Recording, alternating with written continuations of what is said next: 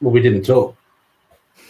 That's pretty much. I don't know. Basically, I think we, I think we focused on the business, not ourselves.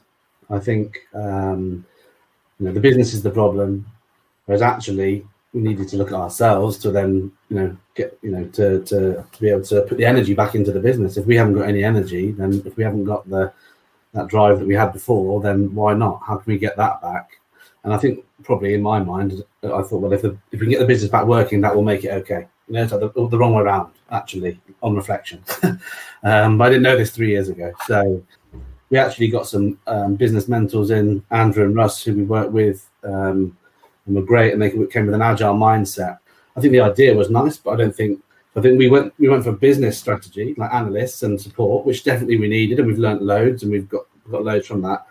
Um, but even at that moment, those guys were asking us um, what you know a, a, more basic version of what we've done with you guys is what do you want, and we will help you get there. And I think um, we weren't we weren't clear, and and um, we weren't clear ourselves, and and we weren't clear with each other. Um, and I think that was where um, the real struggle came. We got it the wrong way around. We, we put the business first, and that wasn't the right thing.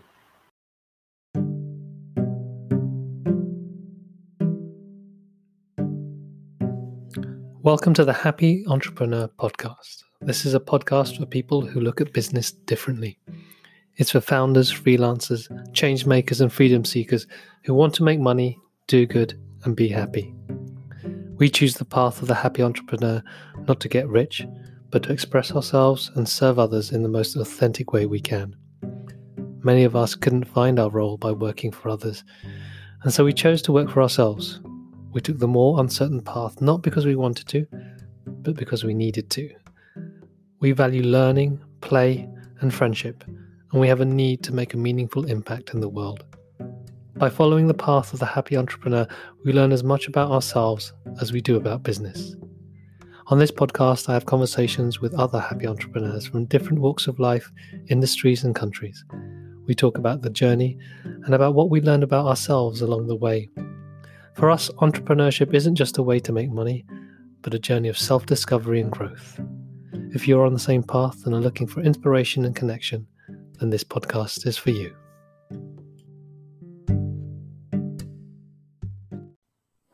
Will and Joel are friends from university who went into business together. They put all their enthusiasm and energy into it, and it grew. They worked hard and they got their rewards. However, at some point, it stopped working so well. It went from simple to complex. It went from being exciting and rewarding to just feeling like a job. The spark had gone and they weren't sure why. They'd focused their attention on trying to make the business work well again, but had forgotten to also focus on their friendship. In this episode of the podcast, we hear about how improving the communication between founders is more important than trying to improve the business, particularly if before they were founders, they were friends. Will and Joel honestly share the story of their business and their relationship as co founders. They value their friendship more than anything else, but in creating a false harmony, they were doing more harm than good. They've both been on a journey of learning not only about business, but also about themselves and each other. By discovering what each of them really wanted, they were able to be able to decide where the business needed to go and how it needed to grow. This isn't just a story of business growth, but also founder growth. Will and Joel, because of their friendship, found the courage to be truly vulnerable with each other and through that become stronger together. They re- reignited their passion for the business by discovering what they needed personally and then exploring how the business could meet those needs. Enjoy. Good morning, good afternoon, and good evening, wherever and whenever you are. This is the Friday Fireside, uh, brought to you by the Happy Startup School. So, for those of you who are new to this uh, this show, for want of a better term, I think we can call it a show now. Laurence, is that right? Yeah, yeah. Call, call it what we want. I think it's easier to call it a show. Um, it just gives it the right, well, gets the feel of the energy. It's a talk show or a radio show. Um, so this is our really our, our our intention with this is to, to talk to people who are on this journey what we consider of basically making a, a happy business, being a happy entrepreneur. And that's really for us about being very intentional about the work you do. So a lot of the time in the world of work, it's about strategies and tactics and making things happen and growing and scaling. And what we believe gets forgotten is the the poor little human in the middle of it who started it and thinking, what have I got myself into? And maybe there's two of you and you're trying to work that out together. And that's going to be part of the story today. And and Will and Joel, they joined us uh, on a program that we started earlier this year, BC, before COVID. Uh, it was the 2020 Vision program. It was really to help uh, entrepreneurs who are feeling like they need to make more of an impact, but they don't want to burn out. Mm-hmm. So using sort of lots of the tools that we've used in our community about getting in touch with what's really important to you, but also using technology and startup ideas to launch ideas and become more effective and more impactful uh, with less effort. So that's uh, where we met these guys. Uh, but before we go into that, what I'd like to do is get them to introduce themselves and essentially what what the business is at the moment and what their roles are, uh, and then we'll go into a bit more about what it means to run a business uh, as a pair of co-founders. So, I will pass on to Will. Maybe you can start by um, telling us a bit more about what the company is. Sure. Um, so, yeah, my name is Will. Um, the company, we've got two companies, um, but they're kind of very uh, heavily linked. Uh, we do uh, inventories, uh, start and end tenancy inventories for the um, London's property market. Uh, and then we also do cleaning, maintenance, and decorating for, for the same clients as well. Um, we've been going for about uh, 10 years now. Um, and Joel and I have been working together for the for the whole of that time. Um, before I started the business, I'd worked in in property in, in London for a long time in, in a variety of different roles, some property management, some um, sales, some investment sales, uh, various different things really. And so, you know, I kind of had this idea um, of starting the inventory company. Um, and then after a couple of months, Joel came and, and joined me as I'd known Joel for, I think he, we'd known each other even for about 15 years or 14 years by then already. So, you know, after that time, we had the conversation and, and Joel came on board. Nice. Uh, and maybe Joel, pick up the story there in terms of um, yeah those early days, and also a bit about your background and, and you know what uh, Will just mentioned, knowing each other for fifteen years. Yeah, I know, I know. I can't still can't get rid of him. Um, yeah, so I'm Joel. I'm the director. Um, to challenge Will on what he just said that we do because I, I think we uh, we uh, are really important in, in people moving into their new home, and that's that's the role we play. And we do a variety of services around that to make them have a happy start. Um, and in terms of joining Will, so before I before um, uh, I joined Will, I was working for Decathlon, the French sports retailer. I'd worked there for eight years in a variety of roles. Learned a lot actually. They they give you a lot of responsibility and you learn very quickly. Um, I've been working there in London for, yeah, as I say, eight years. And um, Will and I were in the pub, I think, surprisingly. And um, I think I've mentioned to him that I was thinking of moving or leaving or just wanting something new. Um, and I think he'd been six months doing it on his own, uh, running the business, and he just kind of said, "Well, I don't feel like I can do this on my own. I think I'd you know, like some support and help, and if you're up for it, do you want to give it a go?" So that was pretty much it. I don't. Well, we, we did do a little bit of more conversation around it, made sure that we were both going to be able to pay ourselves. But other than that, I think it was like, well, yeah, let's give it a go, um, and let's see what we can do. So that's kind of yeah, part of the journey, I suppose. And what about when you first met each other? When when, when did you get to know each other first? I can tell you exactly when I first met Will. Yeah, I, I thought this might count. So I found him outside the uh, student uh, union bar in our halls, and he was regularly known to be the first person. I think it opened at what time did it open? Will you probably still remember? Eight o'clock. Eight o'clock. So Will was, on the dot. Will was there at least quarter to eight, first in the queue to get in. Uh, anyway, no, I knew, I knew I knew of him from that, and then yeah, we did meet in that bar. Um, I think I was more drunk that night. I think I'd had a bit to drink, and uh, we bonded over rugby, and in particular, uh, Mike Catt, who was uh, I don't know some kind of weird hero of ours, because he was a maverick. We, are not mavericks, but we thought that was good.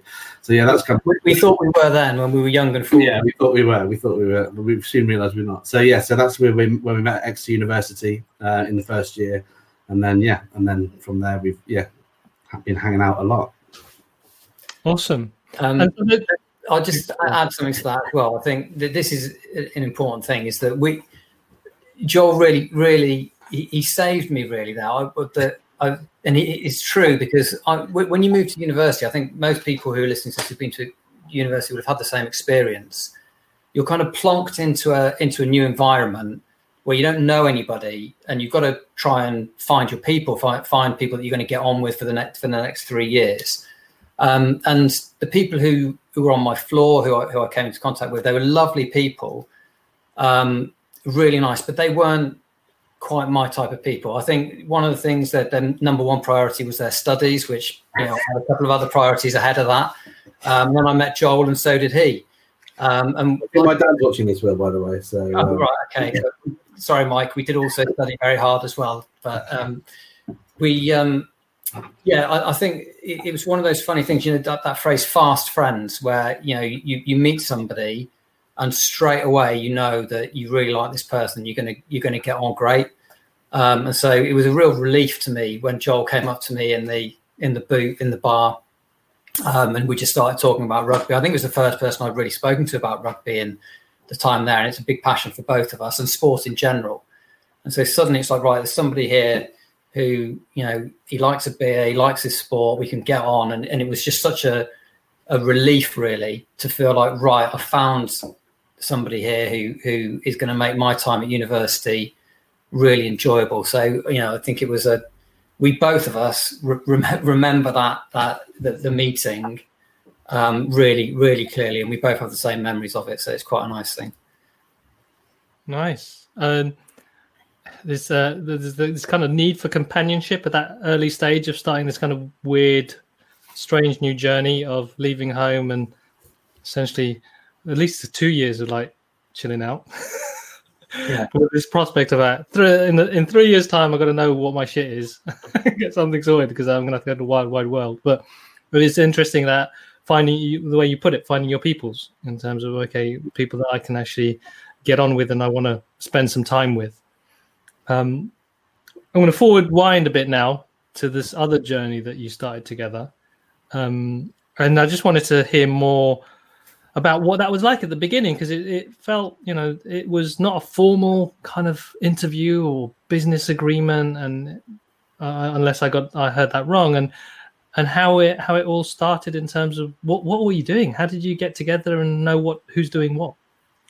So bill do you want to kick off with what you did for the first six months or how you felt around that and, and then yeah I, um, saved, I saved you again essentially so yeah this might be a theme um, yeah so so I, I was working at, um, at Foxtons. For people who don't know who that is, it's a, you know big estate agent in in London. Um, and so I come into contract with with inventory companies. I was booking them every day, and I just didn't think they were very good. Um, and I felt that they were missing a trick in terms of their service. That they they were they wouldn't work weekends, they wouldn't work early mornings, and it was just inconvenient. So I felt I really felt like there was something there that could be done about that. And it took me a bit of a while. I took, had two other jobs after that before I actually took the plunge and decided to to open up a business and, and do it. And so I did, and um, because I've got some some connections, I picked up a couple of uh, clients, um, and it was going okay, but I wasn't really enjoying it, and I, I felt that um, I needed some help. I think, um, particularly with the nuts and bolts of doing the inventories and speaking to clients and all those things. I, I was fine with that. It was more around the, the, processes and making it into an actual business that I was really struggling with, with accounts and, and things like that, which isn't my forte.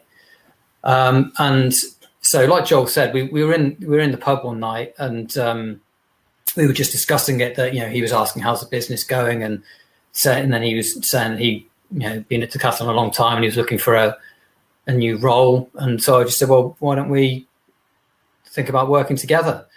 Um, and then I think it was a couple of days later, Joel called me and said, you know, I've been thinking about it. Shall we, um, should we have a chat? So then we met up and we had a proper chat about it where we just discussed because Joel didn't really know a lot about what the company was or what the, the industry was. And then he came and did a, a, day or a couple of days of shadowing me to find out a bit more about what, what it was. Um, and then we kind of got into, well, shall we, shall we do it? And we, we decided we would. Um, and we went into it on the basis, and I think this is important for what comes later, that the friendship was the most important thing. And if after six months or even 12 months or 18 months it wasn't working for either one of us, we had to say that um, to the other person. And then it was like, right, well, we, we cut our losses and we move away and the, and the friendship's still there. So that was kind of my, those are my recollections of the kind of very, the very, the very early days. Um, and then Joel came in and sorted it all out again. I suppose is probably the. No, exactly. I think I think when Will asked me, when we when it got discussed, I think my initial reaction internally was no, um, because we were friends. Um, I think, um, yeah, my, my my dad had had an experience when I remember I was a kid where he'd worked with a friend and it hadn't worked out, and for, you know when you remember something from your past that's quite kind of you know in, in, in tech, you know it's always there, it's integral, it's just a moment.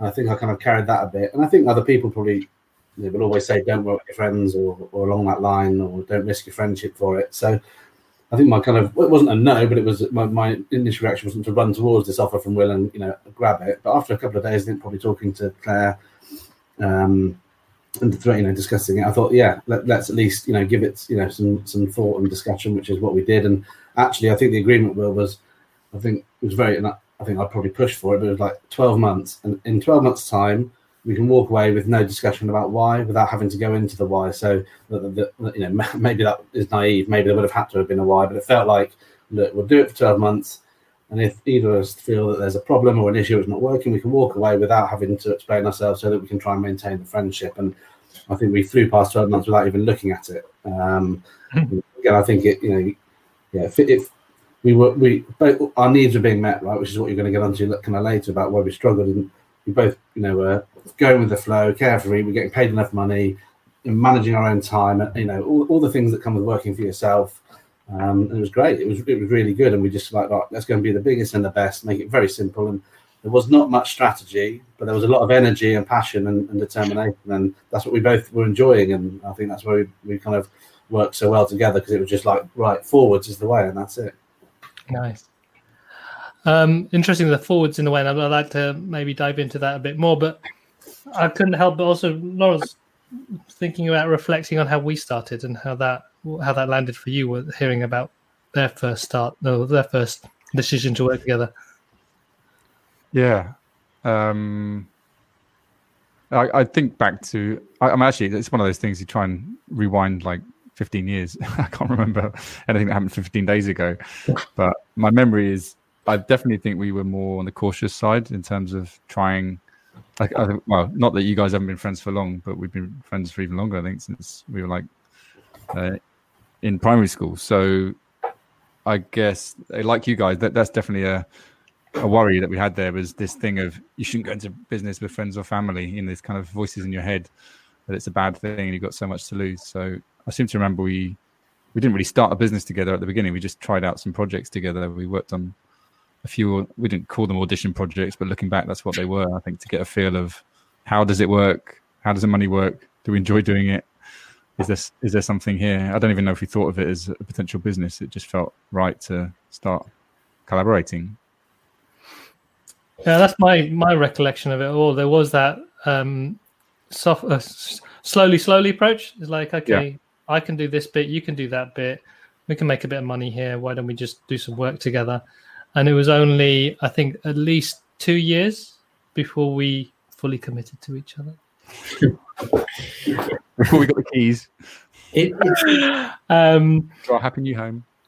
exactly, uh, and then that took it to another level. And there's a so a bit more of also around the context of where we were and and moving down to Brighton, uh, and and actually landing our first client together rather than um, I think the beginning was very much Laurence on his own. He had some clients. He needed he needed some help.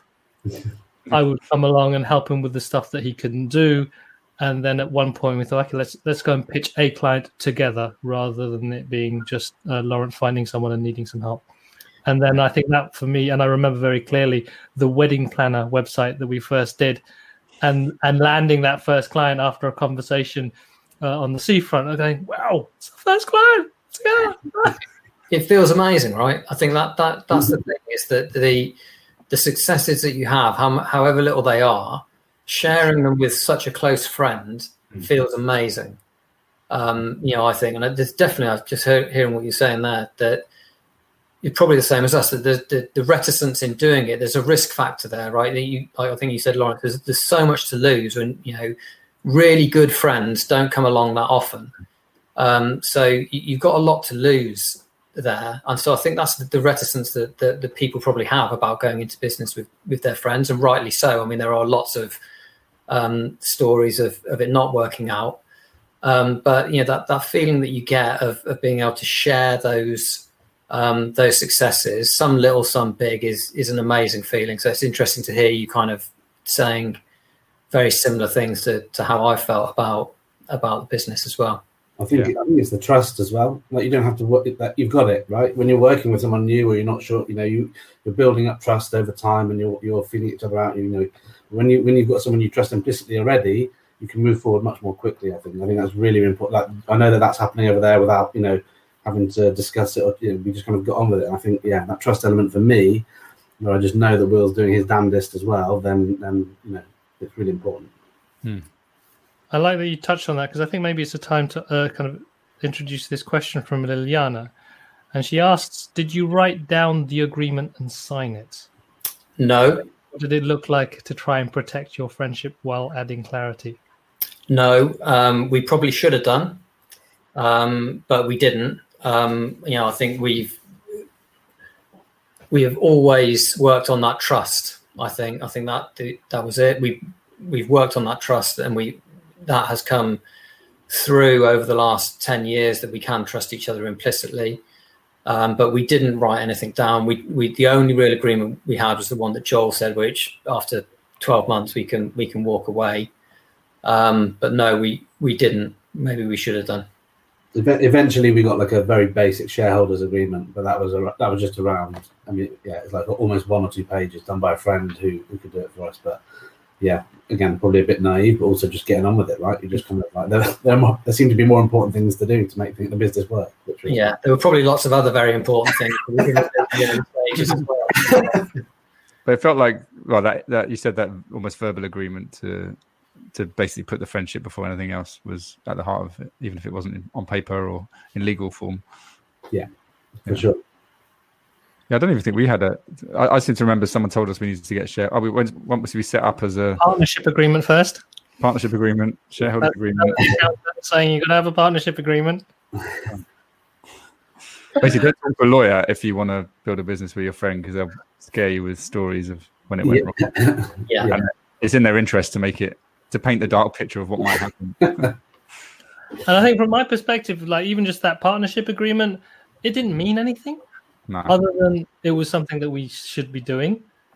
And, and that's where I, I kind of, on one hand, it's prudent, you know, from a legal point of view, and I, you know, we have to have a disclaimer here. Anything we say is not advice of any kind of description. But my personal opinion is that sometimes there are these forms that you fill without thinking about what they mean because they're things that you should do. And actually, what would probably be more important is actually thinking about what you are trying to do, less about the legalese, but what is it does this mean for you and, and the person you're working with, and, and come to that agreement and that sort of what does it a bit like what you've done in you I think both of you did intuitively in terms of right 12 months this isn't working for us. Mm-hmm. that's the agreement you know and no man of paper is actually going to change that because it's all about both of your uh, sort of needs and opinions what what I say we should have done that we, that we didn't do is we should have defined our roles earlier. I think that that's probably in terms of what we were responsible for for in the business. Um, that that probably would have been helpful doing that a bit earlier than than we did. So if anybody's listening and thinking about it, I think you know if you if you do have a um, uh, a co-founder that, that you're working with, I think being clear about um, who's responsible for what because the, the, natural reaction certainly with me and Joel and it, to be fair, fair it, it, was successful so I can't, I can't run it down too much but um, the the natural reaction is to everybody to, for all of you to do a bit of bit of everything Um, you know, because you feel like you're helping, you know, your you know your friends, and it feels like you're you're you're all you're getting involved in everything, which is exciting. And but having those roles defined, I think it w- w- would be useful. If I was going back and starting again, I probably would probably would do that. I think all of this is, is really hard, right? Because you're talking about starting a business. Phil and I were just two people out doing inventories every day. It's like, well, shareholders agreement for what? Like, there is no business to have a shareholders agreement about. It's just at the moment. And then, as Will said, yeah, we can define our roles. But at that very early stage, we're the ones going out doing the work and, and kind of the other bits around it. You're just kind of, you know, trying to do it. So there isn't there isn't much to base it on. So I think probably reflecting after a year or two and then maybe agreeing that in, when we get to a certain stage, then we do need to do these things, and then we need to look at these things, then we need to discuss it. You know, however that is, or every year we're going to talk about these things. That that's a good way maybe of planning it because uh, early on you just don't know what you know you're doing it for the sake of it when there's nothing there to do it for. Um, there's the two ways we can go with this. Actually, I think firstly, because mm, I know Laurence, you got a book that talks explicitly to that. Uh, do you want to share what that book is? Oh well, actually, the book I was going to mention was E Myth, uh, E Myth Revisited, which is a classic business book, which I think we read just about when we set up our first office, which was linked to roles. I think in terms of, you know, if you look at the org chart of your organization, even if it's just one of you, even two of you, just seeing what are the different departments and who's doing what. Um, I found that really helpful to think about those roles and also at what point do you want to let go of some of those roles, you know, i.e., you're not doing what you're good at. Um, but I think the other book you might have been mentioning is uh, Rocket Fuel. Hmm. Is that the one? Yeah. So Rocket Fuel is a book um, written by some coaches, executive coaches in, in the US who've worked a lot with um, startup and company founders and, and looked at what makes up a, a good founding team. And they looked at the roles and the sort of skills and I guess the needs and the abilities of people. And, and often it's a two, three person team and just looking at the different roles and, and basically where we naturally sit. And I found it really helpful to see. You know, they talk about visionaries and they talk about um, I think uh, I can't remember the other one. What was it? Uh, no, anyway, it's kind of operations type person, but they just talk about this spectrum, and it's well worth a read. I think if you founded a company with someone, just to see where you naturally sit best, and to also hear the things that people say about you, good and bad, is quite powerful on paper. I think I think we naturally fell into roles. Sorry, Carl, just naturally fell into roles, which was good to start with, and it kind of went into our strengths.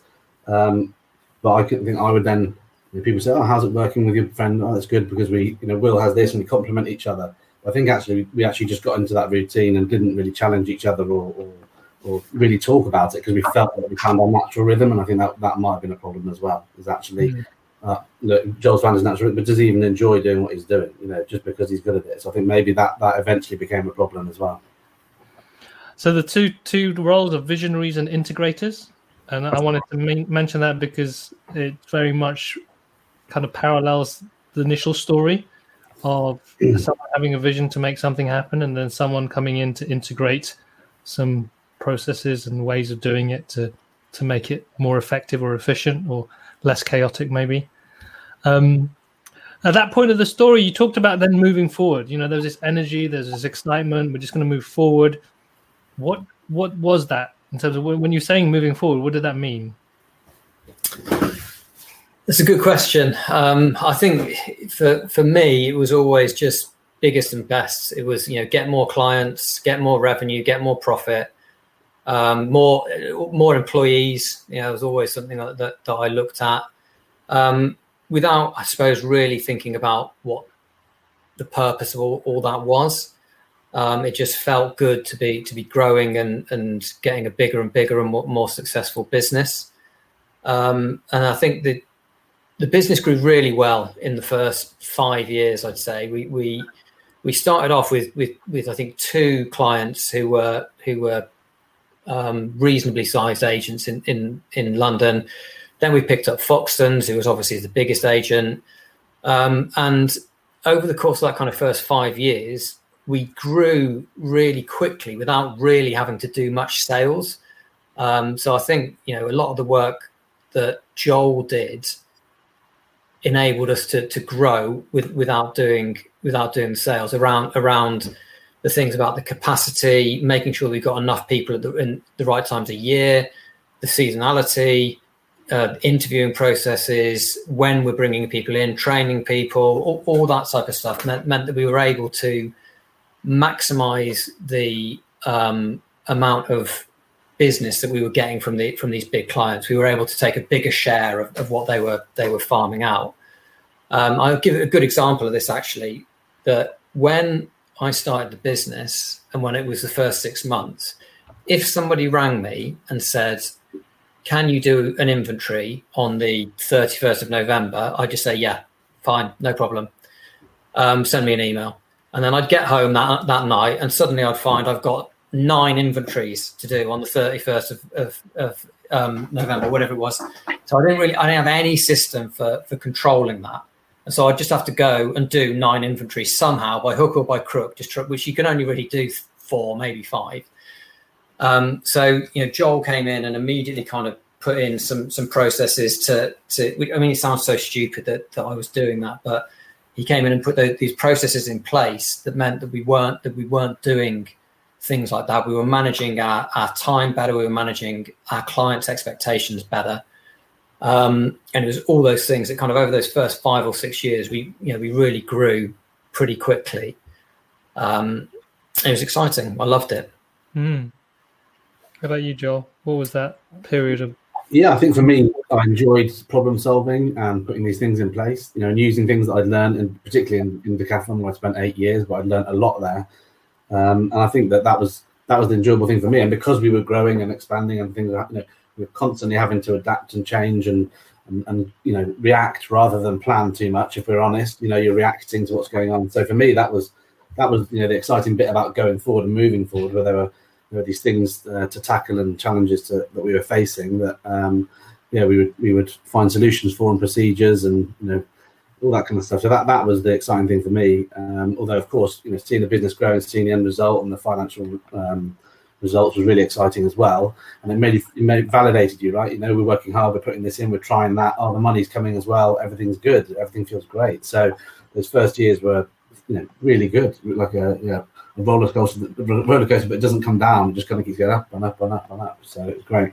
Another significant factor as well. We didn't have we didn't have kids then either. And as you know, everybody knows, life changes when when you when you get kids. Your priorities change. Your your outlook on things things change. You probably perhaps when they're young and they're not sleeping very well, you, you don't have as much energy. So those first years be- before the kids came along, um, I think there was you know a ton of energy from from both of us um, to you know really make this thing thing work and um, yeah, and then you know obviously the kids kids come along and and, and you change your perspectives a little bit. Mm. Did you did you guys um, did you guys start before before you had kids or after kids? We well, no, we were definitely um, actually we started the business. Gosh, because formally with 2008 we were um, the, the Spook Studio, the company, but we were working together since like 2000 and well, unofficially 2004, 2006, I think we were really kicking into a partnership. So we were a good couple of years before kids came on the radar. But um, it's quite interesting, even when you mentioned that.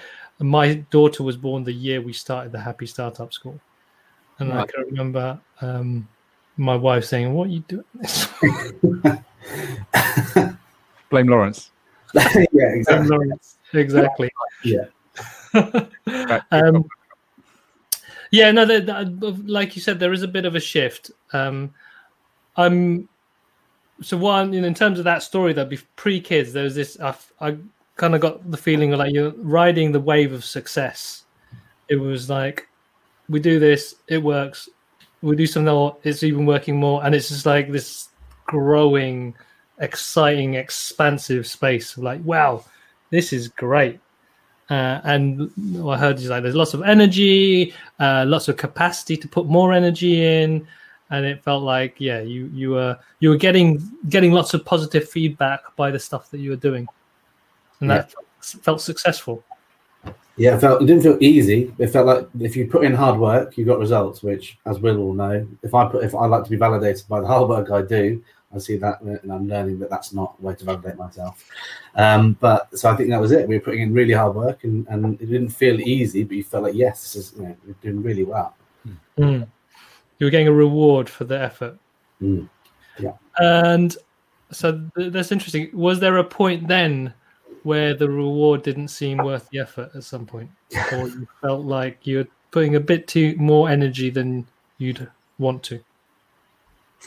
Was there a tipping point? Let's put it that way. Was You're there- getting to the real point, the real point of this conversation now. Is that right? Um, I think from, from from from my point of view, um, I think Will will have his, his views on this. But as we as we grew, we got bigger. You had to put procedures in place, and things became much less agile and, and exciting, and became quite heavy to change to change things. And Will and I obviously had to put levels of staff in below us as well. So we kind of moved away from the, the day-to-day running and, and the kind of energy of that and even away from the clients to a certain extent. So I think that I wouldn't say no necessarily a tipping point, but on reflection, that that was maybe the start of when it didn't feel so so easy or so exciting um, for me.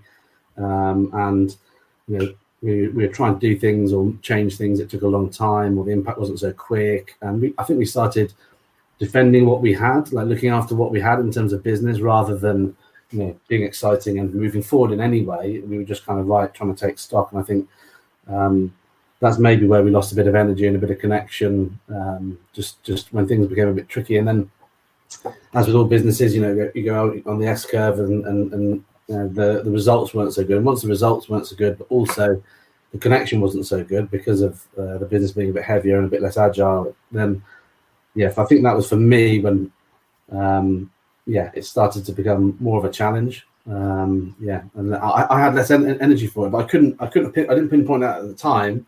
I certainly didn't go, you know, I can see what's happening. I can see. It's just a slow, like actually looking back now. I had, I feel like I had a bit less energy there and a bit less um, drive because I think, yeah, it wasn't going so well. So, and, and things I was trying weren't working out. So suddenly, you know, there's a failure there, I suppose, right? There, there's a, a feeling of failure and, and I'm not doing a good job, etc. So maybe that's when it kind of started for me. I couldn't pinpoint when that was, probably four years ago, four, four or five years ago, probably when it started like that. I don't know what Will's reflections are on that. The same, really. It's definitely a gradual thing. I think that, that as, as the business grows, it get it it becomes more process heavy, and and um, it's kind of like that thing of like when when the business is small, you press a button, and then something happens, and you can predict that if you press that button, that thing's going to happen. But as it gets bigger, you press that button, then something else happens. And it's like suddenly you got to press five buttons and get them in the right order for the thing. Do you know what I mean? It gets more complicated to be able to, to run the business and, and for, for, for, for the actions you take to have the impacts that you want them to have. So, so that, that then be, becomes for me, who I'm, I'm not a detail person. Um, I'm, I'm, I like things to be as simple as they possibly can be. And the bigger a business gets, the more complicated it gets. So I think from from my perspective, where it's starting to get less enjoyable for me is it, I stopped being an entre- entrepreneur and I started having a job. Um, it felt like I was going in five days a week to my job, um, and my job was a lot of admin, um, a lot of checking things, you know, a lot of kind of operational stuff, which I don't I don't really enjoy. And when I don't enjoy them, I don't do them properly, which I'm sure was big frustration for Joel um, and maybe other people in the company as well. Um, so I think that that was, like I said, over a course of, of, of a long time that happens. Um, when we first met, Carlos, you met, you gave a great metaphor of the monster in the corner or something like that. Can you remember it? Eating the beast in the corner. Yeah, that's it. So, so just just tell us that again because it's kind of relevant to how I think it's starting to feel. Oh, this is a bit kind of like the crossroads for us, Laurence, wasn't it? It's like there was a point where uh, running an agency, which is people intensive, you know, you only to scale the business means scaling the people. Um, it meant uh, our roles needed to change, and and the the focus of our attention needed to change. And the way I would describe my experience of it, it, it goes from the focus being the work and the creativity to the focus being that beast in the corner that you always have to keep feeding because it needs more food in order to stay alive. And that beast are the rents that your staff have to pay, the office building that you're in, the all the different costs that just to keep yourself above water. And that's and yeah, and um, yeah, to have that beast always on the corner every time you're like sat there trying to do creative work. it just it drained myself in terms of energy. And, and, and what what does the beast do when you feed it more? Of course, it grows. well, I, thought, I thought it was that the, the, the more it grows, the more it poos, and the more you've got to shovel up the poo. You remember my metaphors better than I do. That's how, that's how I remembered it, and it, it struck a chord with me because that's kind of how, how how it felt. The the bigger it get, the harder it got, um, and um, yeah, it just felt like it, it wasn't playing to my strengths. Um, and just spending a lot of time, the, the, the, majority of my time doing things that, that I wasn't really enjoying so much. And Joel's absolutely right that when the business is performing well, you suck that up. But when the business doesn't perform so well, and we, we I think we, we had a, a period where we, we started not doing so well for a variety of reasons, and we grew too quickly. So we took on staff who weren't good enough, or even if they were good enough, perhaps we didn't train them well enough. Um, but certainly the service that we're giving to our clients dropped, which, you know, there's a delayed lag on that. And it means over the course of time, you start losing business. Then there were some, you know, macro factors as well. That, you know, um, the Brexit vote didn't help things. And um, so there were certain things where, where the business started coming down. And also, you remember I said in the first five years, we didn't really have to do any sales. It got to a point where if we want, wanted to get any bigger, we did have to do sales and we weren't being particularly successful in that. So we weren't we were struggling to to bring on um, new clients and, and onboard them and, and and make them into the kind of the size of clients that, we that we'd had before. And then we also did this thing where we we started up um, a decorating department, which you know we, we ran that for three years and and it didn't do well at all. Um, probably cost us quite a bit of money if we if we look back on it. I, I personally took that as a real um, a real failure. I felt it really weighed heavy on, on, me personally. It was the first time we'd done anything that hadn't succeeded. Um, so I found that quite difficult to to deal with emotionally. So I think there was there was quite a lot of factors um, about it that that just started to make the whole fit thing feel like more effort than it was worth. Hmm. So where I see the journey going now, it, it's getting to this point where it's harder to predict how to grow, or you know, you don't know which button to push anymore. There's no simple push this button and it will work. And then what that meant in terms of how it felt before there was this real clear validation that you push that button, you get a buzz, you push it again, you get another buzz, and then at some point you start pushing the button and that buzz didn't get back anymore and it became a much more complicated, or I would say even a complex situation because it was hard to predict. And and like Joel was saying at the beginning, it's like we work hard, we get rewarded. It then got to a point where we're working hard and we're we're not getting rewarded anymore, or not as much as I'd like. And then trying to work out what's the solution. How do we do this? You know, start a little new business, or push harder here, or or try a bit more agile, be a bit more agile, and not being clear about what is going to be successful. That's kind of compl- a complex situation because you can't necessarily know what's going to work. And in times like that, when it's hard to know and it's quite scary and it's uncertain, and and and like I'm hearing is like, then you start blaming yourself for some of the things that don't work. It feels like the most important thing is to stay at least connected and clear about what each other is going through so that you can at least communicate about what could be the next steps. And so maybe is there talking a bit more about what how that was affecting your relationship as friends and co-founders. Well, we didn't talk. That's pretty much. I don't know. Basically, I think we, I think we focused on the business, not ourselves. I think um, you know the business is the problem, whereas actually we needed to look at ourselves to then you know get you know to, to to be able to put the energy back into the business. If we haven't got any energy then if we haven't got the that drive that we had before then why not? How can we get that back? And i think probably in my mind i thought well if, the, if we can get the business back working that will make it okay. You know it's like the, the wrong way around actually on reflection.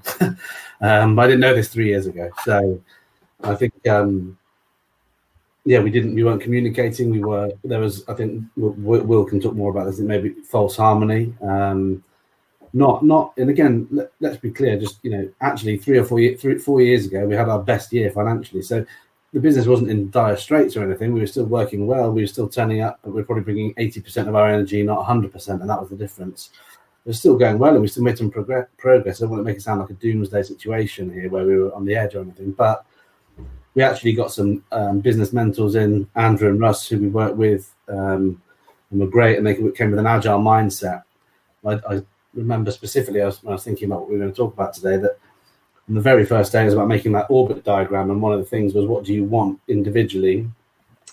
Um, and I put down to kind of you know five years time to step slightly away from the business. I knew that much. I didn't quite know why. I hadn't delved into why. Maybe working two days a week, and then right. Well, if that's part of the orbit diagram, then what are the things that need to happen? And they were helping us with that. But I think at that point, Will said similar to me in terms of that. That was what he wanted. But I think that was the first real thing where there was real false harmony there. Because I don't actually think Will wanted that. I think the idea was nice, but I don't think that. Will can correct me if I'm wrong in a moment. But um, I think we went we went for business strategy, like analysts and support, which definitely we needed, and we've learned loads, and we've got got loads from that. Um, but even at that moment, those guys were asking us um, what you know a, a, more basic version of what we've done with you guys is what do you want, and we will help you get there and I think um, we weren't we weren't clear, and and um, we, we, weren't clear ourselves, and and we weren't clear with each other. Um, I think that was where um, the real struggle came. We got it the wrong way around. We, we put the business first, and that wasn't the right thing. Yeah, definitely. Um, yeah, you're absolutely right. I think the you, the thing first thing you said there is, is, is so true. Is that we were talking to each other all day, every day. We sat, sat next to each other at work or opposite each other, and we'd talk all day. Um, we'd have long meetings about you know whatever issues we got, whether the finance team or you know the operations team or how or this we've had this complaint or what we're going to do about it. And so operationally, we were talking about stuff all day, every day. Um, so the communication on on that side of things, we we were still working really hard together, and we were still quite tight as a team to try and solve the problems that were coming up on a daily basis. We were still collaborating there, trusting each other, and working well to try and get through that. But this is this this thing of false harmony, which is I think the the biggest point to come out of this is that false harmony is where you think a situation is harmonious because you're not shouting at each other so you think if you can avoid shouting at each other and saying, you always do this, you always do that, why haven't you done that? You think, right, we're harmonious. But it's a false harmony because you're not actually expressing to the other person um, any concerns that you've got that might be might be valid. You know, it's not about moaning, it's not about oh, but it's about communicating in, in a clear way, which allows you to both understand where where you're going towards towards that common goal, which we you know, I think well, I said this in a meeting we had before that, that Joel and I are both cooperative people. I think um, we both enjoy collaborating with with others, and we're quite empathetic towards what other people want. And so I think we we kind of got into this situation where for for ten years we were building this business, trying to be um, mindful of what the other person wanted and build a business that worked for both of us. And what we ended up with was a business that worked for neither of us. And I think that that's the key point to, to all of this is that through through that false harmony, through that thing that you're going, you you you think you're doing the right thing, you know, you, and, and it's because you tell yourself this narrative of this is what this is what Joel wants, and you haven't even asked him, you know. So you think, well, this is what Joel wants, so we're going to do this um, and then you know you end up with something. It's like well, it's you know it doesn't work. It's not what I want. It's not what Joel's want. It's it's a weird thing in the middle that doesn't suit either of us. Um, so I think that's that's kind of where, where we got to because Joel rightly said we, we just never spoke about that. I think we both felt it for a while. I reckon at least a couple of years, maybe even more. Um, Joel, when did we start with it with, with Russell Andrew when we did that orbit diagram? That's got to be three years ago, is it? Okay, yeah, maybe two, two and a half, something like that. Definitely. So it was there then for sure. So it might have been there before that. Um, of this feeling that we should have had a conversation, a, a cards on the table situ- uh, a conversation. We should have had that, and we and, and, we would have been able to move on, but we didn't. Um, so you know your, your, question about the communication is the, the, the answer is like Joel said we, we we just didn't not properly anyway. Just on that, I think that we, if we'd had that conversation then we would have done it wrong because I think it would have been about what each other weren't doing or were doing yeah. as making was actually you know, what we needed to talk about is how we were feeling and and that was that was actually the thing that eventually we did get to three years later, um, talking about feelings. But I think it, the reason we didn't have it then was because we wouldn't. Yeah, it was too challenging a situation, and also it, we hadn't even started to look deeper as into what is this really meaning here. Rather than, at that, that point for me, it's probably like, well, Will's not done that, or he's not putting enough energy in here, or I'm picking up that, and, and, and Will, you know, that that probably would have been what it would have been about an operational, structural business conversation still, which might, you know, again would have been the wrong way to go about it. But maybe we would have got through that, you know, eventually. There's a story around business where it's this kind of complex machine that you just need to build in the right way and, and, and fix bits in the right way and, and it'll work. Um, and I think from my perspective, is just missing out. And this is something I've learned from the people that we've met along the journey of the Happy Startup School. Who else? Um, the the people in there and the human aspect of this. And yeah, we will get Joel to cry in a bit, Eleanor. she just posted a message making tears. Um, and and there's so the the the first thing is like while both of you are highly competent and probably change you know make things work, there was something that was stopping you, and you talked about communication. Uh, and you mentioned that you could have had these conversations earlier, but maybe had them in the wrong way. Is that what was stopping it? Was and it feels like there was a fear of something there. Yeah, definitely. From from my perspective, there's a definite fear of losing Joel as a friend if I had that conversation. Definitely, um, you know, because I thought the only way to be able to have the conversation, like Joel has just said, would be you keep doing this and you know why are you doing that? Were you doing this all the time? Like in an accusatory or judgmental way. That was the only way. That's how I've lived my whole life. You know, I, I don't. I either keep things in, or when they do eventually come out, it's in it's in this accusatory or judgmental kind of way. Um, funnily enough, it hasn't been very successful, but um, uh, fortunately, um, Joel was able to eventually tackle that conversation in such a way that it wasn't like that at all. So we were able to, I'll, I'll ask Joel to talk through what he did in a minute, but we, we were able to kind of navigate through the hardest bit and then start looking about how, how we how we can move forward. So Joel, you want to just take that up on, on kind of what how you introduced it? Yeah, I think that again, I don't quite know how I got there. I mean, there are there are a few other things smaller things in between. But something had happened. I can't remember what it was.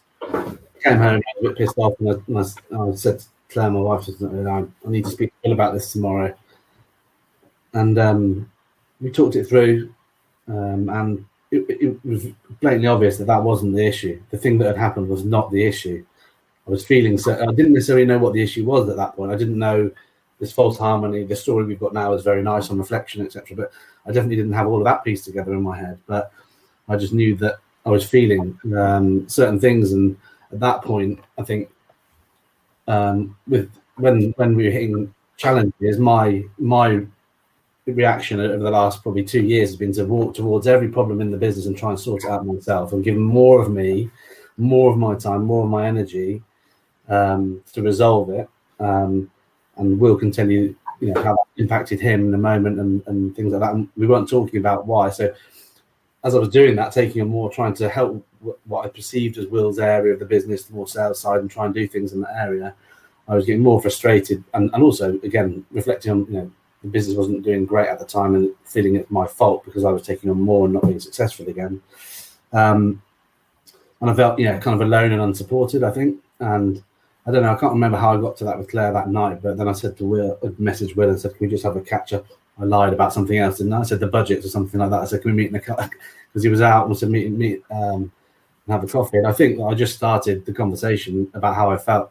I didn't even talk about why. I just said, "I've, I feel really lonely." I think I probably cried, Eleanor. So you'd be happy about me. I definitely cried. Um, you weren't sleeping. Is it you, is it you? I think you just laid the cards on the table, didn't you? I'm not sleeping. I feel really lonely. I need some help. Um, yeah, and it, it was it was very powerful um, because as soon as he said it, I knew exactly what he meant. if I actually know what I said, actually, when he said it to me, I said to him, "You need more help from me." Yeah, you finished. That, that, that was the first thing I said because I knew what he meant, and he was right. Um, and he he hadn't said you're not doing this. He just said, "I feel I'm not sleeping. I feel really stressed." Um, and as I "Oh, you need more help from me." And then we then we got in, in, into the into the conversation about it, and this is where we kind of talk about the false narratives. Is that I'd been telling myself that Joel enjoyed that, that he wanted the control, for want of a better word. He wanted to be getting involved in the different areas and, and, and having his impact on it. And that that's what he wanted his role to, in the business to be. And it made me feel like my role was shrinking and getting smaller and smaller and smaller. And I was having less and less impact. So I told myself this story that that's what he wanted. And obviously it was bullshit. It was, it was, it was so damaging that I told myself this story for so long. And Joel's story that he was telling himself was that I didn't care anymore. Which again, it's it's like when when you when you start to actually unpick it and you talk about it and you understand the reality, neither of those things, what I was telling myself about Joel and what Joel was telling himself about me, neither of those things could be could be further from the truth. It's just a tale of, of, of poor communication. That if we'd had this conversation that is difficult, but Joel did find this way of doing it. If we'd had that conversation three years earlier, you know, it would have been it would have been great, but we didn't. So we had this conversation, um, and um, you know, I think it certainly felt like a weight off my shoulders immediately. Um, I think it did did with Joel. We were able to be just really honest with with, with each other, um, and and just it, it, but in a non-judgmental and not accusatory way. That's that was the key to it. I think, isn't it? This is this is why I'm so thankful to Joel for doing it and and coming up with this way and, and, and being able to have that emotional intelligence to tackle it in this way. Because if he'd come to me and said, "Look, you're not doing this. It's not. It's not on." I would have immediately thought, "Well, what about you're not doing this? Why do you?" And, and it would have been an argument. It would have been a confrontation. It would have made things worse. Um, so I think just being able to have that conversation in that way um, just made made all the difference. And then fr- from there, we were able to start talking about, okay, well, if it's not working for you, how do we make it work for you? Um, and we were able to kind of move on from there. Nice. So, a quick, question before we go. The next step is you. There's an instinct for you, Joel, to do that rather than wade in and start accusing uh, Will of not pulling his weight, you actually felt, no, I, am going to have to do it this way. I'm going to have to say where I'm coming from. Was that just something in you, the way you are, or was it something that I don't know? Had you read something? Had you, you know, what was it that allowed you to be that vulnerable? I think, well, I think that because Will and I both known that there was something not quite right for a while. I think, I've, well, I've been doing not a lot of research or learning, but um, I've certainly been as an individual trying to grow personally and, and look around, you know, learn around, you know, listening to Brené Brown, right? all the basic things that people do, you know, when you when you when you're just starting out, but kind of that kind of thing around vulnerability, and, and so I was certainly aware of it. It wasn't at the forefront of my mind, and I think talking it through with with Claire, my wife, she's incredibly emotionally intelligent, uh, much more than me, and um, feel guided by that, and and having that conversation was was yeah with her It was actually she, she, teased it out of me by talking to somebody else actually. That's what happened. I talked to somebody else about it um, and, and, and let it out slowly and we discussed it and, and talked about feelings around it. And, and that's how it kind of came out. And had i not had that conversation had i just and i nearly didn't. I remember standing in the kitchen And I kind of, you know, one of those things like, mm, just go to bed now, bury this, and not, deal with it, or maybe I'll deal with it in a different way. Um, so, yeah, I just, yeah, I just spat it out. Oh, I need to speak to Will tomorrow about something. He did something that bothered me, and then and then it just came out. And once we talked it through, it was clear that the conversation was uh, about us as individuals. I don't know, because just just yeah. So I wouldn't, yeah. Claire, basically, I suppose. Yeah, there you go. I'll also say there's a test. You know, going back to what we said at the beginning about this idea of going into business with friends and what's essentially what's the benefits, friends with benefits. Um, this is a testament to your friendship. I think not only in the way that you approached it, uh, Joel, but also the way Will reacted. Again, it it was rather than oh my god, you know, don't lay these problems on me. Like, how can I help? And then it feels like the next step was to how to skillfully navigate. Now that there's this awareness, right, that's the problem. The solution is something. Well, you needed to find a solution in a different way. Um, and what I think I was, I was just curious about then, how did you come across us, and what was it that drifted? You know, the the you felt that this might be of help by joining something like the 2020 Vision program, which was about making effortless impact and building digital products. then turned into yeah something that you thought you two could maybe join us on. I, I don't think we'd had the conversation when we first signed up, have we? Will I think it kind of came almost simultaneously, but I think the idea or the discussion around I can't I can't remember the exact timing. It wasn't uh we've got this problem, let's this solution. I think we started talking about it a little bit before we actually got to the main bit. But I mean, obviously, I know you through Claire, who worked worked with you guys, and um, I've got fed some of your marketing about this uh, this thing. Is this your sales pitch now, by the way? Really, really nice. Shut up now. Um, be closing. um, and and it was about clarity. Actually, I think that's the thing. Your your course was all about clarity. And I know we didn't fit the mold, but I, I just felt that it sounded interesting and that we weren't quite sure where we were or what the big issue was yet. And I actually sent it to Will and said, "Look at this. What do you think?" And he immediately said, "Yeah, that looks great." I was like, "Okay, that, you know, again, something that didn't necessarily fit, but I think we were searching for answers, um, and and what you guys were doing and how you were approaching things. I don't. We definitely didn't know the, what exactly what the problem was. I think when we started talking to you guys, but it just felt like we needed something, yeah, to expand and, and be pushed, maybe be challenged and pushed in a, in a way where other people can help us do that. I think that, um, yeah, yeah, we needed help, we needed support in, a different way, and and yeah, I think that I was ready to be, yeah, you know, completely um, opened up and challenged and look, look deeper inside. Which I think your your course talked about looking around the the, the yourself first and then the business building your business around that and i think that's what attracted me to it was the and I think when we started working with you guys on the course, it was that first bit of forget the business, forget that, forget what, it, forget everything. Now let's just look at you as individuals, and then we'll come back to that later. And I think that's that's what drew me to it in the first place. I don't know about Will. Yeah, well, I think you, the thing I'll pick up on there, which is absolutely right, is that that conversation that we had in in the in the cafe when Joel summoned me to the cafe. um, the, the conversation that we that we had there essentially the conversation was just us agreeing that there was a problem. Uh, it wasn't us agreeing on what the problem was. It was just us agreeing there's an issue here. And then from that from that point forward, it was right. Well, we need to find out what the problem is, and then when when we find out what it is, then we can try and solve it.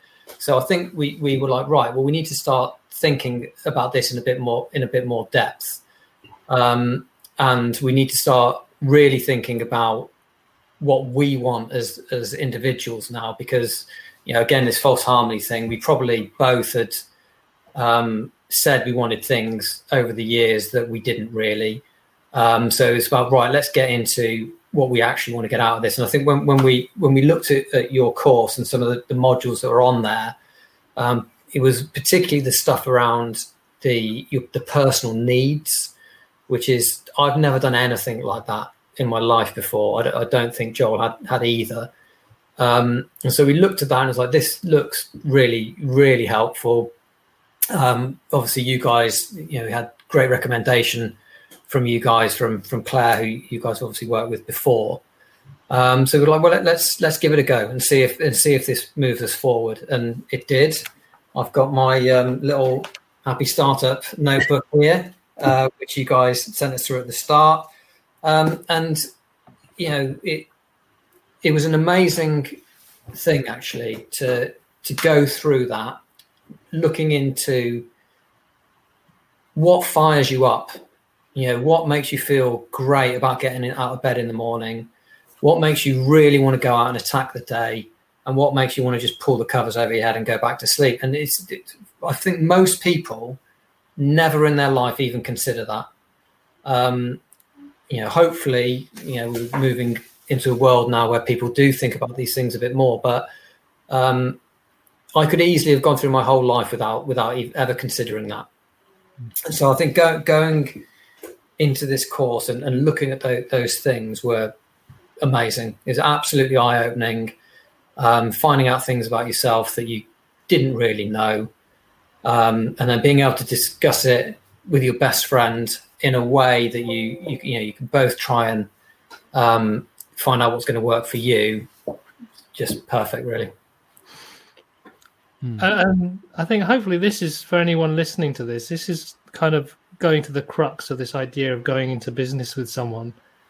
Um, at the in the end, if you're going to whatever tactics or strategies you need to execute, if there's no communication, if there's no trust, if there's no seeing the other person, I understand the way I see it is then you're not going to execute properly because you're going to be doing the wrong things for the wrong outcome.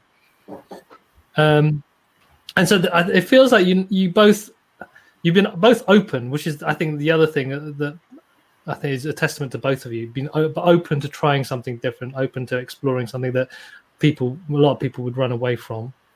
And also making it your own i think. That's that seemed to be an interesting part of what i've seen in your journey. Like we've got this pro, this process this journey that we take people on but you've taken those bits and applied it to your business and, and your relationship and the way you want to work.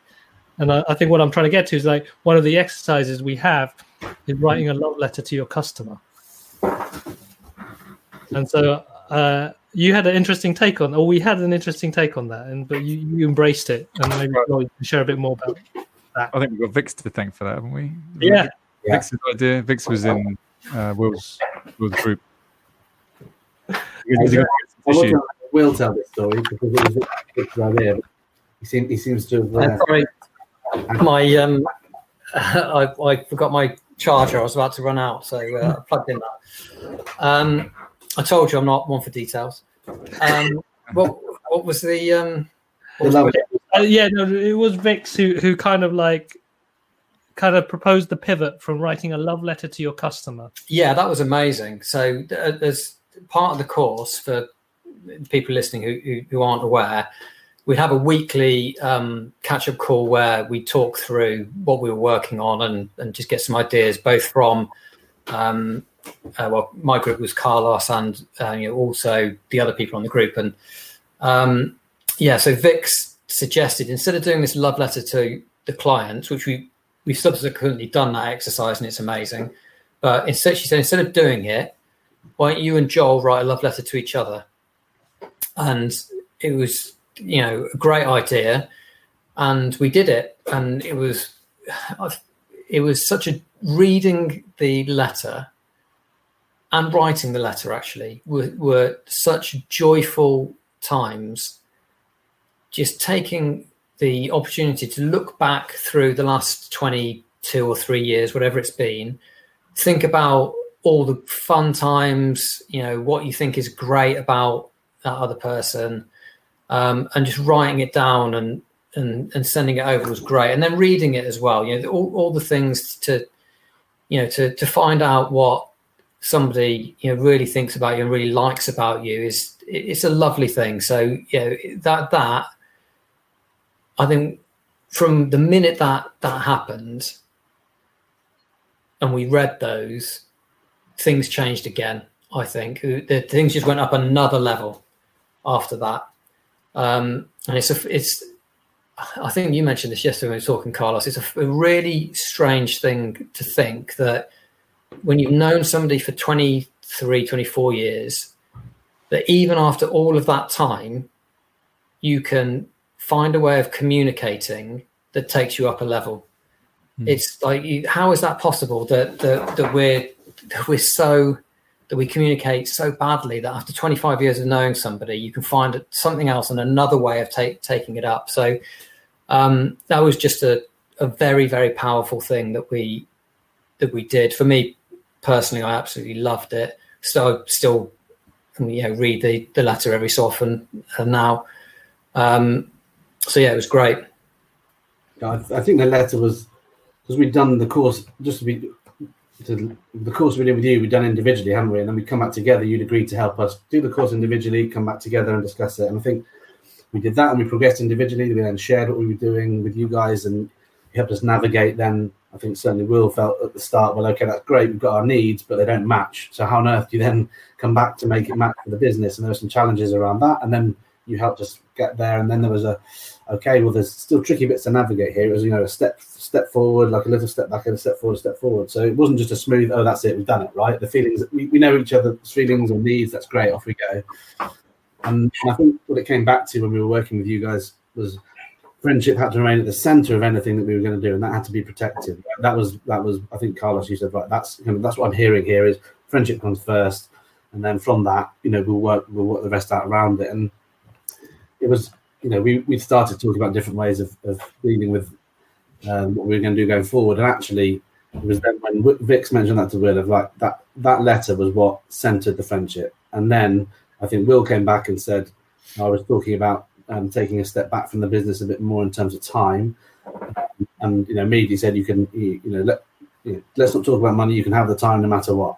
I'm like, well, no, of course we can. You know, it has to be fair that way as well. But again, it just changed our mindset around our discussions and, and that's what we that's what we needed. That's what we wanted. We just couldn't work out how to do it. And that letter just centered the friendship bang in the middle. There it is. That's the thing that matters. And actually, if you go back to all of this journey, the whole thing we've been talking about, going to business with your friend, friendship was part of the issue because we, we did false harmony, but friendship was the only thing that, re- that resolved it as well.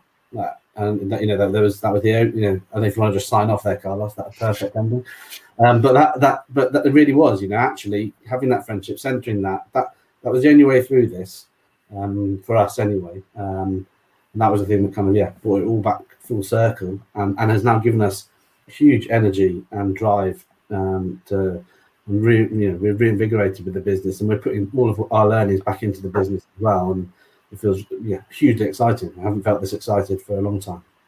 It, w- it was quite difficult, wasn't it? That process job when when we when we were going through that that that kind of three or four months period of trying to work out what we both wanted and how and how we could get that in a way that worked for both of us and retain retain the friendship. Mm-hmm. So it, it, it, was difficult, um, and you know we, we had to communicate well and openly, and, and the facilitation from from um, yeah you guys, Carlos and Laurence was, was unbelievably helpful. Um, but I think because we had that thing of right, right, the number one priority is trying to find a solution and ensuring we stay friends and keep working at it. You know, there were days when you think, oh, we're, we're, we're just not going to do this. Um, and then you'd come back to it and you try again, try again. You're like, right, we're onto something here. You know, a few more weeks go past, right, you know, getting better. And, and, and it just, it happened over the course of, of a long time. It was difficult.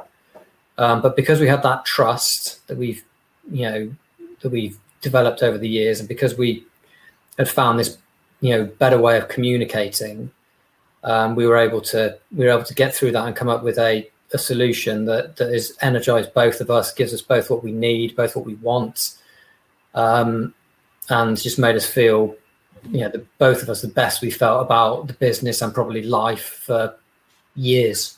I think just one small point on that is because we were able to say things that were difficult in those commun- in, when we're communicating. So I think at one point I said to you, Will, we have to acknowledge that maybe one of us doesn't, one of us leaves the business. Yeah. And, and being able to put that out there and saying that, being scared of that and saying we're scared of that, and but maybe that is an option if, if it means that our needs are met for both parties. That that the ability to have that conversation without it bringing any tension in or any stress to the situation was, was really important to moving moving forward. Mm. So I think again, it's just yeah, you're right. The, the, there's a clarity of communication and the vulnerability and the ability to about all of that is, is really important. That's awesome, guys. I think what that that gives me is, is a, is a lovely balance of possibility of what you can do when you kind of dig deep and put friends and family at the center of what you're doing um, but also giving that pragmatic aspect to it is like isn't this isn't a silver bullet it isn't like you just read a manual and suddenly you're kind of super connected with your co-founder there's there's some work to be done and some honesty that that's needed um now, before we go laurence did you have any other thoughts or reflections from from this you know lovely story that we're hearing from, from joel Mm. No, just it's been a privilege, really. I think can't believe it's only ten months since we met you guys and started working together. Um, I think, I think, um, well, it's kind of brought back memories of our own journey. Certainly, transitioning to starting the Happy Startup School and the challenges of that, and like you said, trying to navigate kids and business and friendship, and yeah, knowing that you're not alone in that journey is nice. Uh, I found it really powerful to see these guys open up, you know, that's been really rewarding to see. It's just that relationship that's always been there, just like you said, taken on another level, and that not to be at the cost of their own, at the cost of the business. Um, might just be worth finalizing or finishing with like what what the business looks like for you both going forward in terms of, yeah, how you've got to this point and what that looks like individually and collectively, because we're still, you're not done yet. Obviously, you're never done with this stuff. no you want to go first, Will? No, you go first.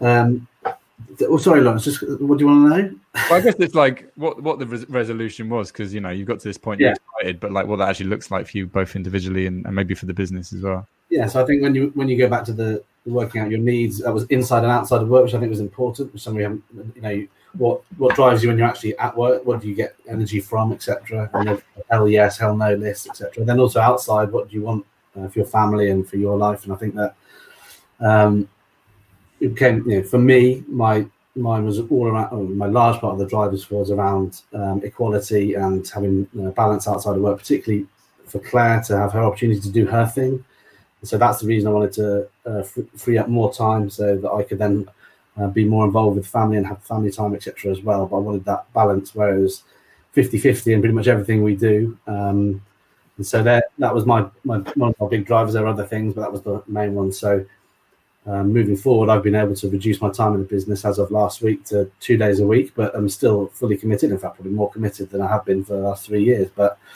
um, and yeah, so that that that was what uh, where where it sits for me. And then in terms of responsibilities actually it's redefined where we probably were six years ago that I work much more internally with the team on staff fulfillment and those areas, something that I feel really passionately about. I'm not saying Will doesn't, but it fits um, where, where uh, my needs and what I want to achieve and the type of business I want to have. And now we're working with you guys also kind of on the vision and the purpose again and bringing these these ideas and these thoughts and our own um, um, feelings about what we want the business to be back into it. So I think that's really opened up um, the next stage of the journey. But as you say, Laurence, there's a lot still to be done. And this for Will and I, this is we're calling it a six month trial and experiment as well, just to see. Again, not trying to you know say this is how it is and this is what it has to be. To keep keep that communication open, to keep that um, ability to say right, how's it for you? What's going? What's not so good? What's the, you know how's it working? I think that again, one thing that you asked us to do, which we we, we haven't finalised yet, was didn't ask us to do, but suggested was that have a um, just a four bullet points or five bullet points of, of between me and Will and I, almost another agreement. This is what we do. This is what, and actually, we're working with Andrew and Russ, our other uh, some other mentors. You know, they use the phrase "you're formidable when you do this." So I'm calling it the formidable list, and, and that's the thing that you know when we check in with each other on feelings, when we you know, etc. etc. So that having that there, almost like as a mini mini guide for Will and I, so that we never slip back to where we were before it's very easy saying that it's there, but actually having it is really important for us moving forward. So yeah, that's kind of how I see the future of the business and where we are at the moment, and individually. Well, you will. Um, yeah, so I mean, my my, um, my motivations and my needs are, are more around the business. Um, so for, for me personally to feel happy, um, I really need to feel like I'm um, progressing forward through my life, and a lot of that I feel very attached. I attach a lot of that to the business. I mean, I might go and see a psychologist, and they tell me that that's very unhealthy. But um, for the moment, that's how I feel. That um, I get a lot of my own self validation through how the business performs, and um, feeling like you know I, I, I, own and run a business that that is successful, that does the right thing, um, that oper- operates in a way that I'm very proud of um, I've got a lot of energy to do that, and and I don't feel like I want to step away. I, am I'm, I'm more than happy to put a lot of my time into that. Um, so you know, for me, it's it's more about kind of pushing on on with the company and really seeing where we can where we can take it and just to make something incredible. Um, and the the other great thing that I think has come from this is that um, that feeling that I am able to help Joel live the life he really wants to live. And I know Joel said it to me as well that he is able to help and support me in the life I really want to live, and that's an amazing thing. Mm. Um, to feel like we, we've we've come up with a solution where the business is getting the best of us, our families are getting the best of us, um, and that we are just hopefully going to be able to live this life that we that we really want to live. Um, so, like Joel said, there's a there's a long way still to go on it yet. Um, you know, we, we we still have to um, do a lot of work. and We have to make sure that it, that it works. But you know, I think the we, we feel you know a million times better. I can see Chris, one of you know our associate operations directors, on the call, and he's just said that um, the change has been inspiring and the energy that's been brought to work has been infectious, and that's an amazing thing to hear. Mm. Uh, that that's what we that's what what we want to have that impact on on other people and to create a business like that and to be able to have what we want in our private lives is it feels like it's the golden ticket. So you know we just have to keep working hard to make sure it is. Chris is now getting a pay rise. Chris nearly made me cry then. So that was that was the moment then. So. well. no, Will, Will, that was that was epic. That um, gave me goosebumps hearing that. Say that. Cool. I think this is you know why we loved working with you, and we love working with you now. Is that it just aligns with this idea? I think there's a phrase that um, I've been hearing uh, recently: "The business of business is business." I think where we're having here, the business of business is life. It's like you guys are creating this business because you all want to have the best lives you can, and whatever that means to each other. So I'm super privileged. Yeah. Laurence is to, to be part of this journey and to I think the other aspect for us from mine and Laurence's perspective, I believe, is like at least we know there's other people out there who think like this. that's that's anything, that's the purpose of this this show, this what we talk about here, particularly this um, episode, is that if you're out there thinking you're lost, that oh my god, I just need to get an org chart together, my business would be brilliant. I think hopefully this will open your eyes up to another way of looking at okay, how what is my energy like? What is I really want from this? How is this serving me? And it's okay because other people are trying this out as well. Um, mm. And you're you'll be in good company. And also for me, one I think realization we a chat with you yesterday. I've found is that these things can coexist at the same time. You know, you can have maybe different views on what you want, and the business still um, benefit from that, like you said, Will. So I see Joel more on the people side and the you know getting a buzz from that, and Will from the growth and the expansion of the business and those things. Yeah, basically helping the business, not not pulling them in different directions. Mm-hmm. That's great. No, well, thank you very much. I think the what what I think hopefully one of the things that this is going to communicate to people here is that um, you know we're always trying to find answers to how to make our businesses successful or work better or more effective. And I think the only way you can find the good answers is to ask the good questions.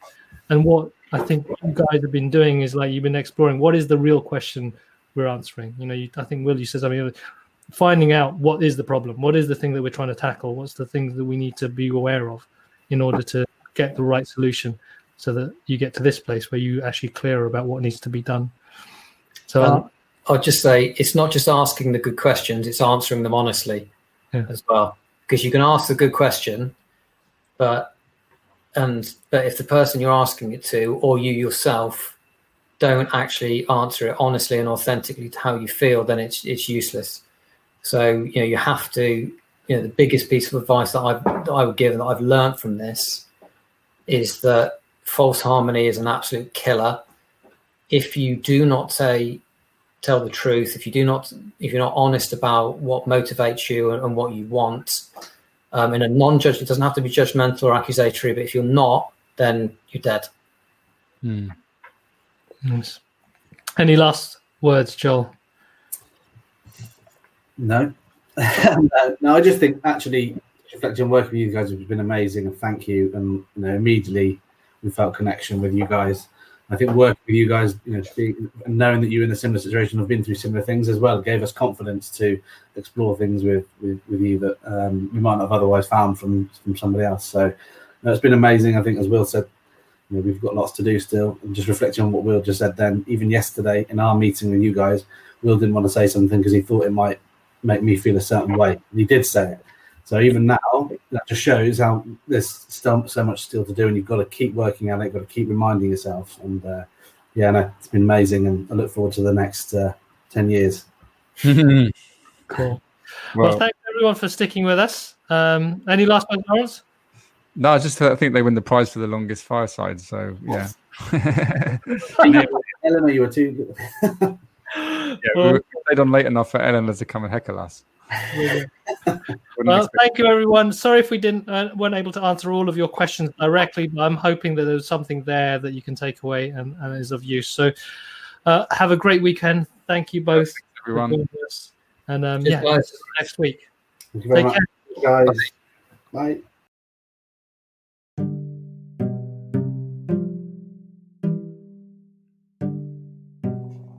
Thank you for listening to the Happy Entrepreneur podcast. If you like what you heard, please subscribe to us on iTunes, Spotify, and SoundCloud. Also, if you'd like to learn more about being a happy entrepreneur and want to connect with more people like you, then go to our website, thehappystartupschool.com, and subscribe to our newsletter. Amongst many other things about business and life, we'll help you answer the following questions How can I serve others by being myself? And how can I discover who I really am by serving others?